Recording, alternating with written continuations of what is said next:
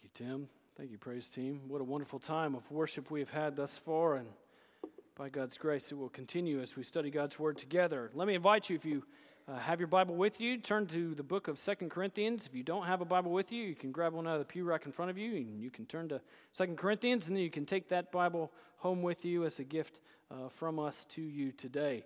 And as we come in back into Second Corinthians, we recognize we started uh, looking at Second Corinthians last week, and we did not make it very far. We made it all the way through two verses. So, as you're turning there in your Bible, it's natural for us as we think about uh, walking into this text and really looking at the rest of our lives, we naturally, and it really just comes out of us, people praise what they enjoy. That's one of the reasons when we got here today, one of the first things we started talking about was college football is back right? We all run into each other. We're all starting to talk about, you know, football this and football that and why uh, 3-peat is right around the corner and all these other things. And so we, we naturally talk about and praise these things that we enjoy. But it's not just true about sports. It's true about all manner of different things. It's the way we talk about relationships. It's the ways in which we talk about our family. And as our enjoyment grows, the more praises come pouring out of our mouths. And so, what we're being led to here in Second Corinthians is to see that we are to praise and enjoy the God of all comfort. That whatever you brought in here today, whatever circumstances you may be walking through, you need to know that God is at work in the midst of it.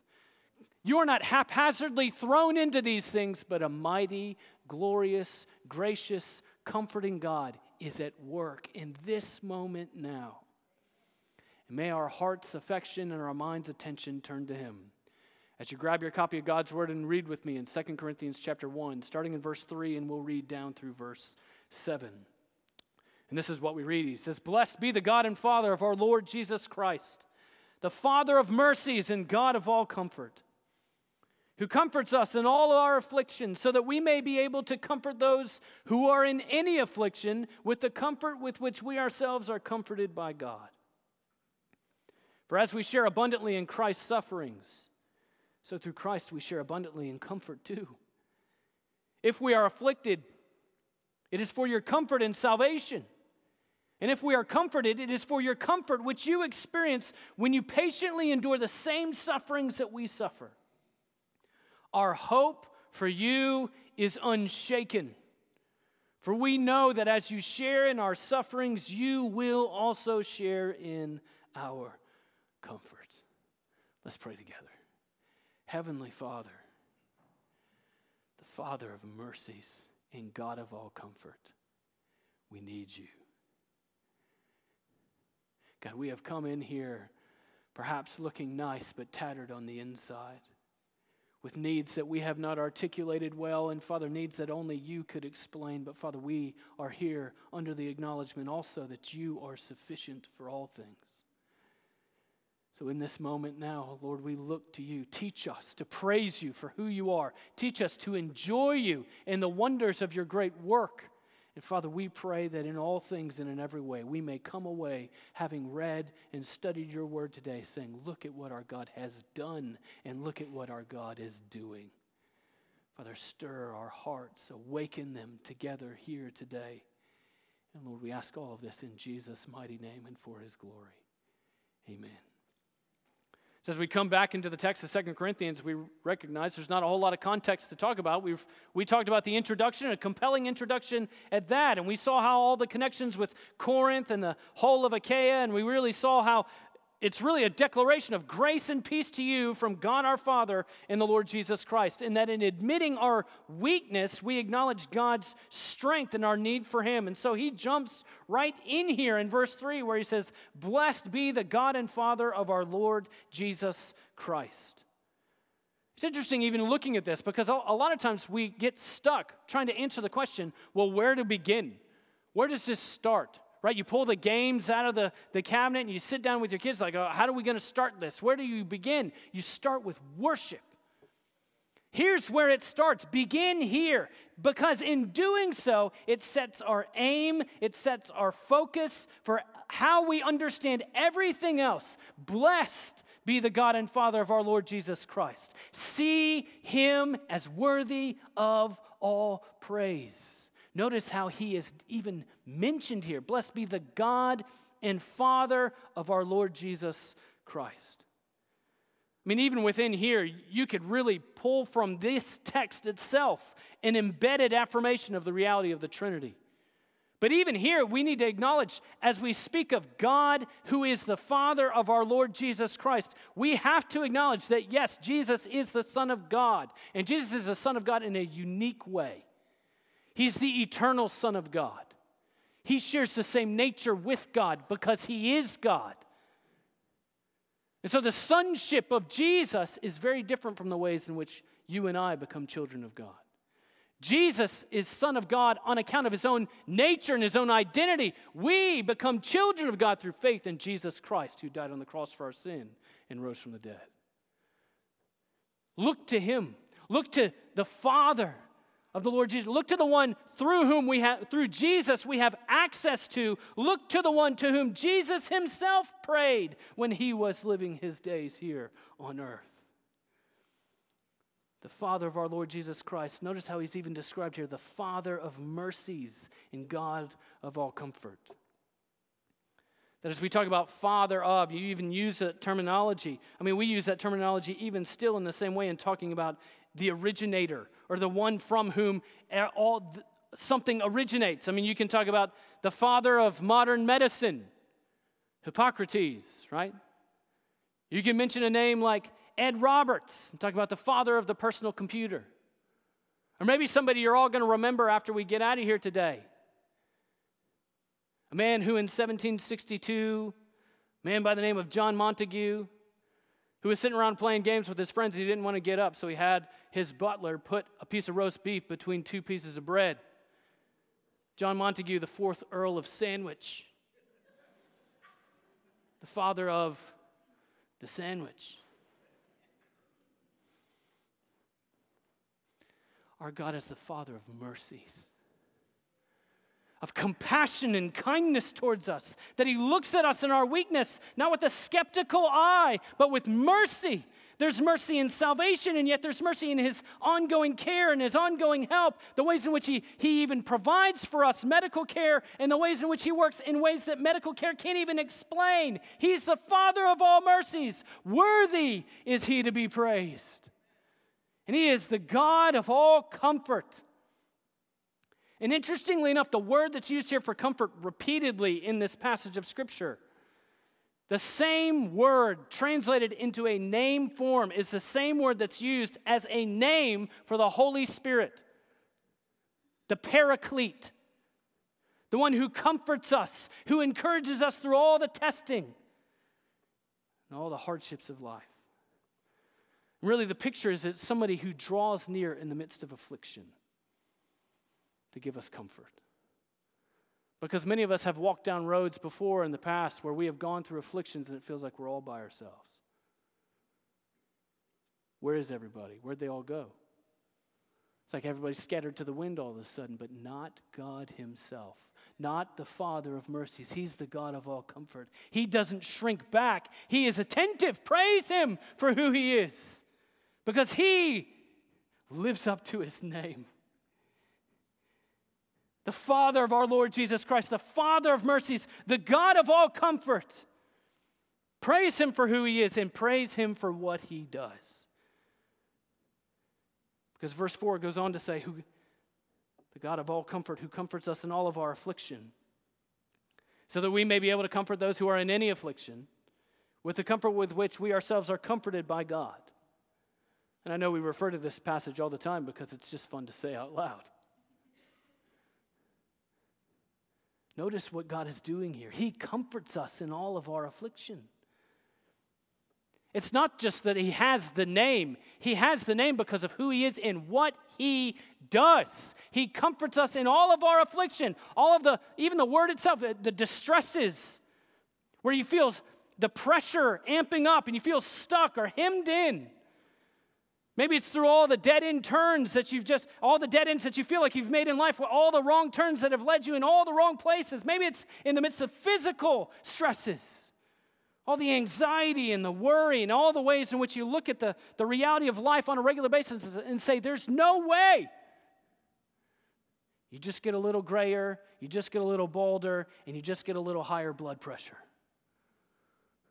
Or maybe it's all the spiritual realities and all the temptation and all the pressure to conform to the pattern of this world, or all the temptations to just take a taste of the fleeting pleasures of sin for a season as opposed to the treasures of Christ. And it's in the midst of all of that, He comforts us in our affliction. He encourages us, He corrects us, He warns us, He guides us. All of those are aspects of His comforting work. But it's not just that we are all silos.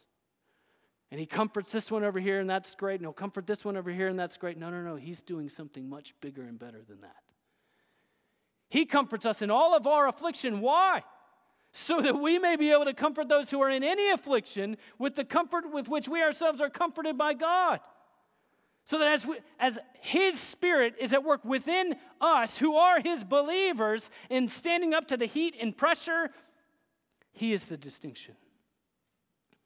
See, He's not leading us around all of the afflictions. He's actually leading us right through the afflictions and saying, I'm the one who will sustain you. In this world, you will have tribulation. Same word that's being used there is being used here. But take heart, as Jesus said in John 16, I've overcome the world. So when you look at your circumstances and you say, how will I make it through? You can have the living memory of the sufficiency of God amid your weakness. See, it's by His comfort that He comforts us, but it's also by His comfort that He equips us to go comfort somebody else. But see, the commonality here, a lot of times we get trapped in saying, Well, I don't understand their exact affliction, so I can't help there. But see, as we're being taught here, that's not what Paul is saying here. He's saying, look, you get comfort in your affliction so that you can comfort those who are in any affliction. The commonality is not in the shared suffering to its exact point. The commonality is I am weak and God is strong. I can't, but God can. So I may not be able to explain the nuanced details of everything that's going on in your life, but I can tell you for sure God is faithful. God is mighty. God saves. God works and God comforts. So you can look at your own life and the hardships and the difficulties and you can say, nothing is pointless. It's always applicable. You can face the pressure not with a sense of woe is me, but you can face the pressure with the comforting work of God in your life and you can say, Here am I, Lord, send me. As you navigate the hard road of grief. It doesn't mean we deny the reality of how difficult it actually is. It means we embrace the reality of how difficult the difficulty is so that we may rest in the sufficiency of Christ. We're not in denial.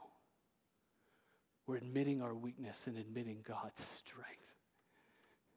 So as you're navigating grief with tears in your eyes and a hole as it feels in your life, you recognize God's grace is sufficient. As you walk down the road of all of the parentings and all uh, parenting realities of all the joys and all of the griefs, all of the worry and all of the fear, all the fruitfulness of grace and the gospel. As you walk through the realities of singleness, as you walk through the realities of work or retirement or whatever the circumstances may be. However, God works out comfort in your lives is not simply so that you can take it and say, Thank you very much. It's so that you can take it and find somebody else who's hurting. And go comfort them in the name of the Lord Jesus who comforted you. We comfort with the comfort received. We're not reservoirs, we're not designed to be. We're conduits. We're not meant to be retention ponds, but pipes, passing it on, enjoying the comfort, and then enjoying passing it on because in doing so, we're watching, look at how God is amazing in my own life. I'm going to turn around and get, have another reason to praise Him as the God of all comfort who comforted me, comfort somebody else. We get to witness and be a part of that and see that and live that and what joy there is in it. So praise the God of all comfort amid your weakness. God is faithful. There's comfort in the gospel. He even goes on to say in verse 5 For as we share abundantly in Christ's sufferings, so through Christ we share abundantly in comfort too.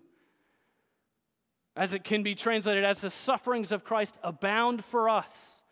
What is he talking about here? We're talking about being identified with the suffering of Christ, but identified with the suffering of Christ in two ways. One of it is that we benefit in an abounding way from the sufferings of Christ, but it's also that our behavior is shaped by the sufferings of Christ in an abundant way. How do we benefit from the sufferings of Christ? It's our salvation, right? Jesus died on the cross for our sin. He endured the full outpouring of the wrath of God against our sin. He became a curse for us to save us. That God is both just in the sense that our sin is punished in Christ on the cross and the justifier of the one who has faith in Jesus. He suffered in our place and died and rose again, and we by faith are forgiven and justified and redeemed and reconciled and full of peace and hope and life for all eternity. We have benefited to an abounding degree, have we not? But see, we also identify with Jesus in his behavior that he is worth it. Following Christ is worth it, no matter what the circumstances of life may bring. This is found all over the place within the New Testament.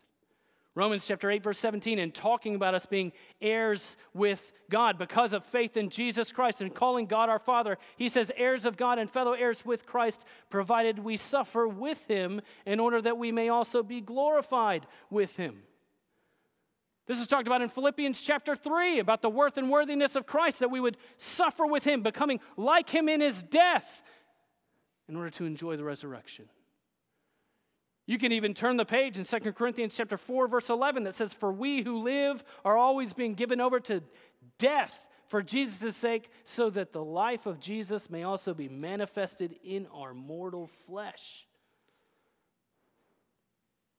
Or as Jesus told us in the Sermon on the Mount, rejoice and be glad when you're persecuted and mistreated on account of the sake of the gospel, on account of Jesus. You can think about it with the apostles in Acts chapter 5. They rejoiced in the fact that they were worthy to suffer on account of the name of the Lord Jesus Christ. Here we stand, looking around, understanding the fact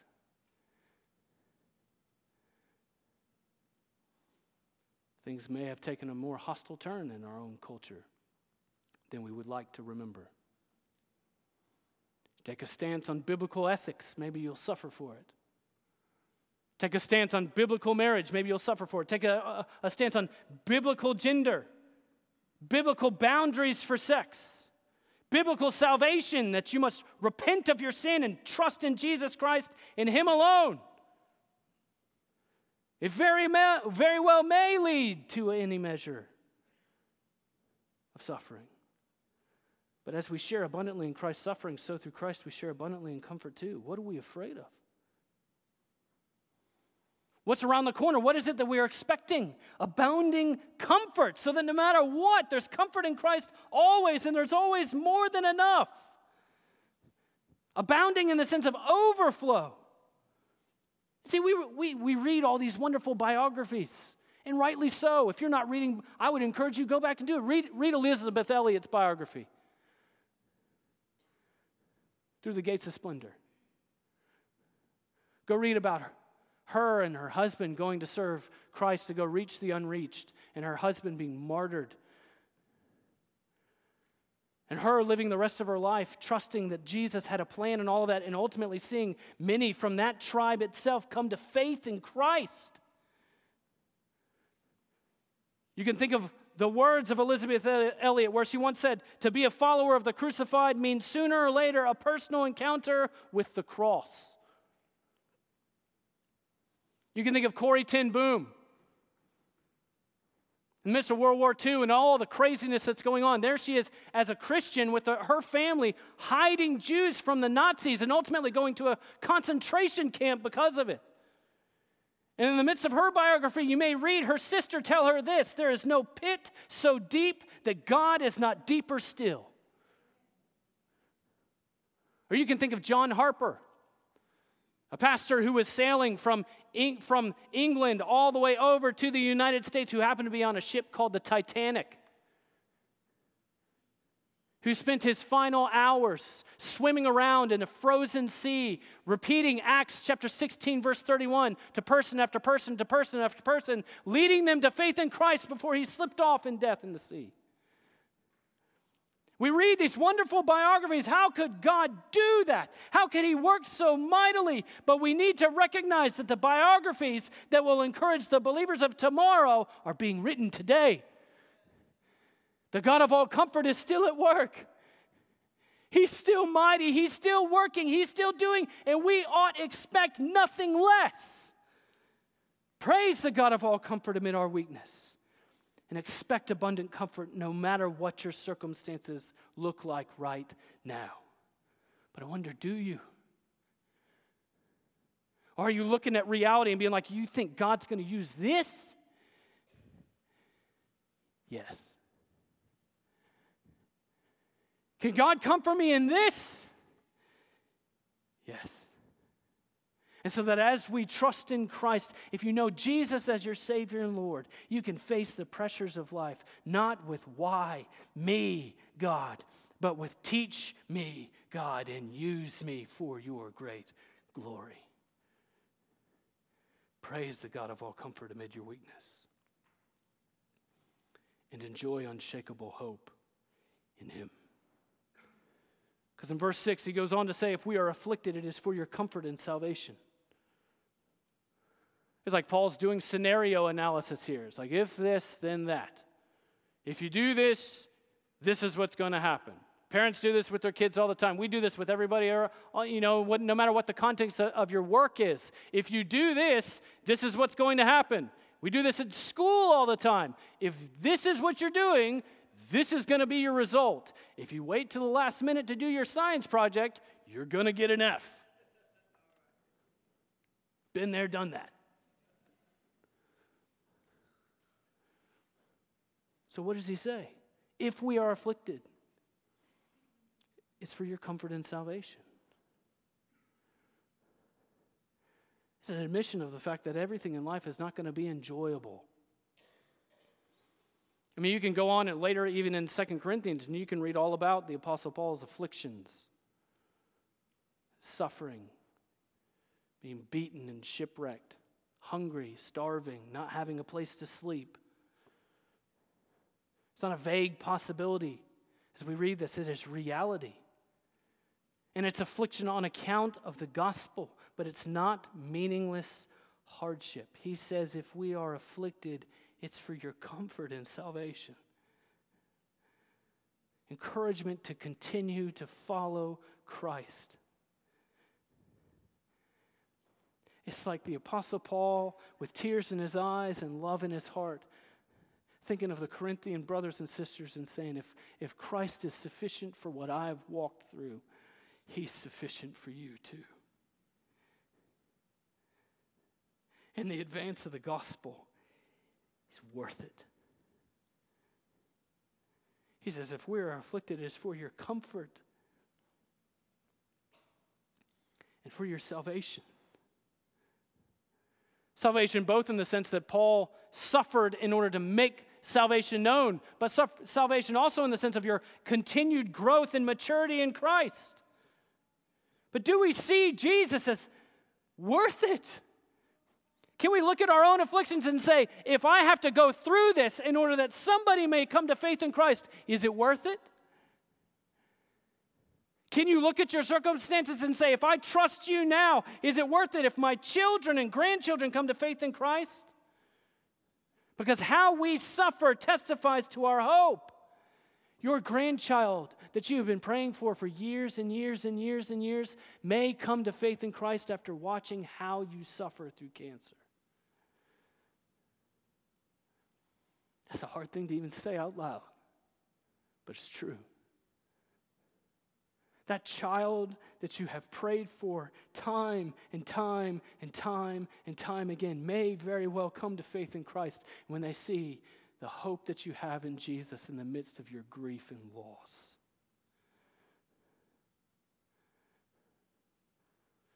That neighbor of yours that you have shared Christ with time and time again may very well come to faith in Christ as they watch you trust in the steadfast love of the Lord as you navigate the troubles and tribulations of life. It's not meaningless.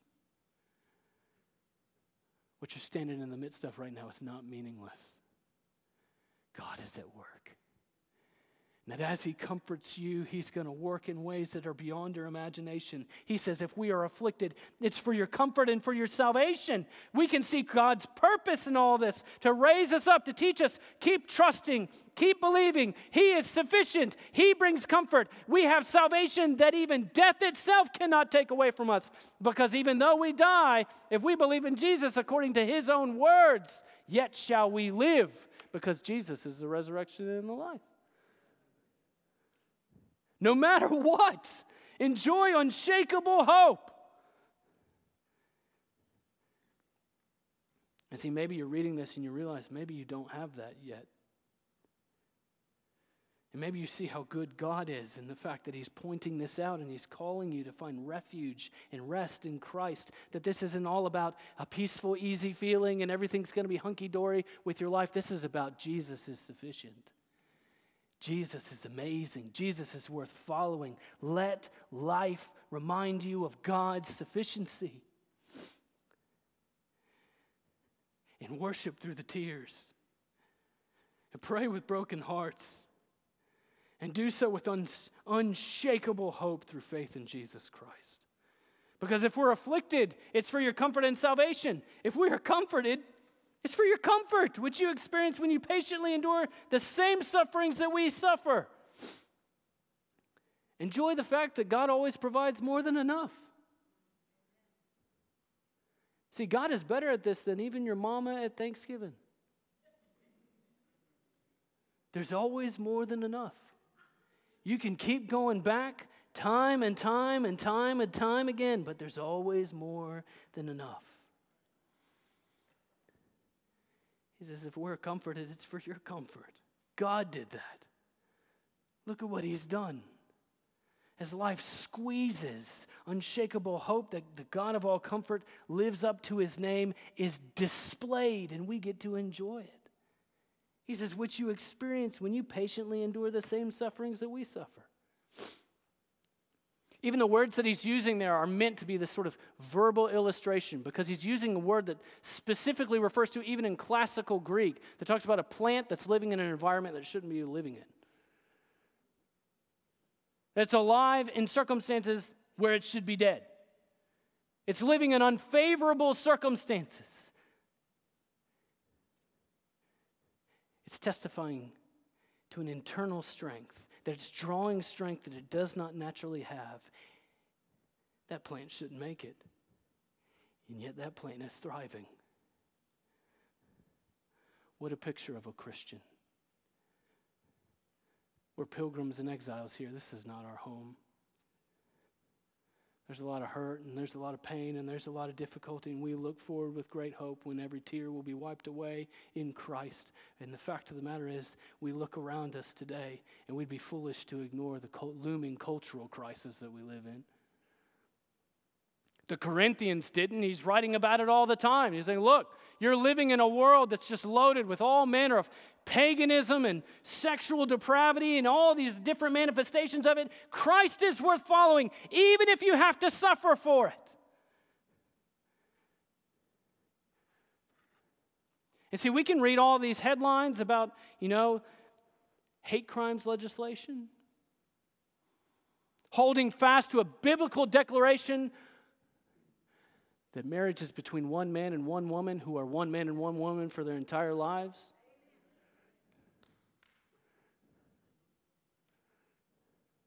That sex is within the boundaries of a one man, one woman covenant commitment for life in Christ.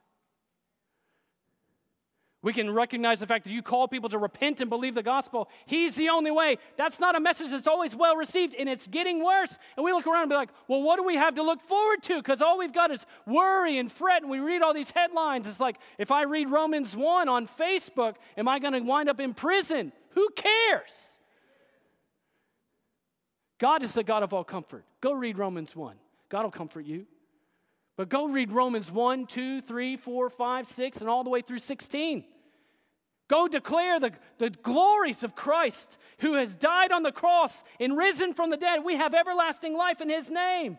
So we're not meant to look at our own circumstances and find ourselves so unnerved or so surprised that we'll be hated. Jesus told us, You will be hated for believing this.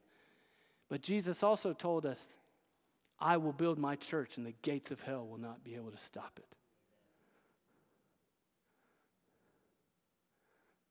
He's going to do it. What are we worried about? Enjoy unshakable hope in Christ. As you do scenario analysis in your own life, like if I say this with this person, are they going to hate me? Maybe, but God may wake them up in the middle of the night, remind them of the words that you said, and lead them to faith in Himself.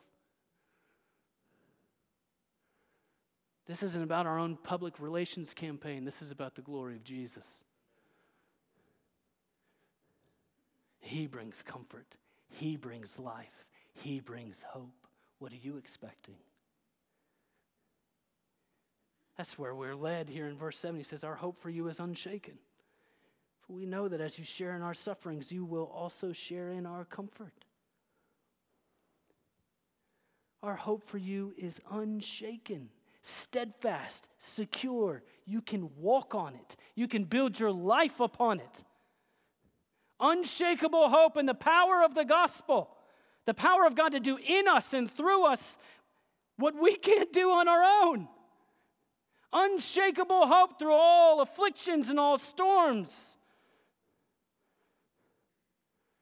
He says, We know. So, just as Tim pointed out a little while ago, the ways in which we use the word hope is so, it doesn't connect with the reality of the hope that we have in Scripture. We can hope that Ball State doesn't show up to play football next Saturday. We can hope that you have a sandwich when you get home. But our hope in Christ rests on something secure. Jesus died a real death for us. He really did live in perfect righteousness, was tempted in every way as we are, and yet was without sin. Died a real death on the cross for us in our place. He really did rise from the dead. We have unshakable hope. We have fellowship in that. As you share in sufferings, you will also share in comfort. As we have partnership and fellowship in the gospel and the shared community of it.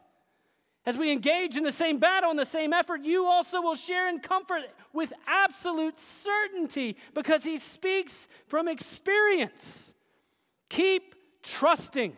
Keep looking to Him. Praise the God of all comfort and enjoy unshakable hope in Him so that you can look at your circumstances. I don't know what they may be, how hard they may be, how easy they may be. You may not know what's right around the corner, but I can tell you the God of all comfort is. So we need to let loose of focusing in on the circumstances themselves and fix our eyes on Christ and find unshakable hope in Him. Go live for his glory, steadfast in the faith, sure of hope, and enjoy him forever. But maybe we come to the end of verse 7. And you wonder are you praising and enjoying the God of all comfort? Has to start by faith. You have to recognize, begin in the right place. Because we've all sinned. We've all fallen short of the glory of God. We are all storing up wrath for the day of wrath. And if God were merely just, we would feel the weight of it. But God is just and the justifier of the one who has faith in Jesus. God so loved us that he sent his only Son, that whoever believes in him shall not perish, but will have everlasting life.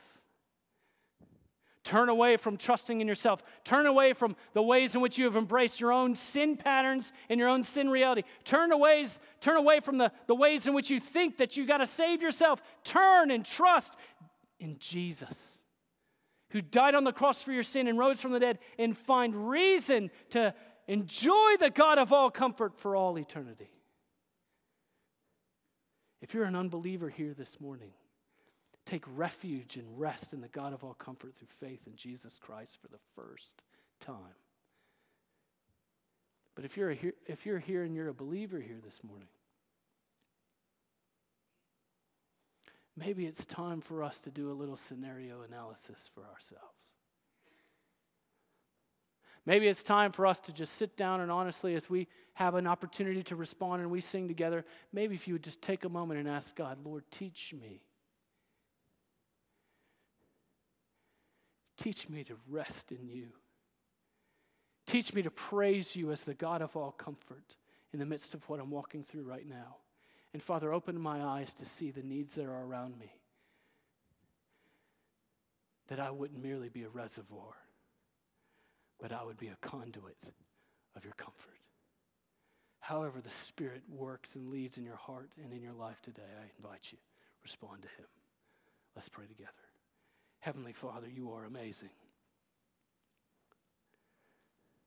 Lord, in your goodness and in your grace, Lord, we pray that you would lift our eyes to look to you. Father, may we leave this place with unshakable hope. And Father, we pray right now for those who have walked in here whose whole life is built on sinking sand.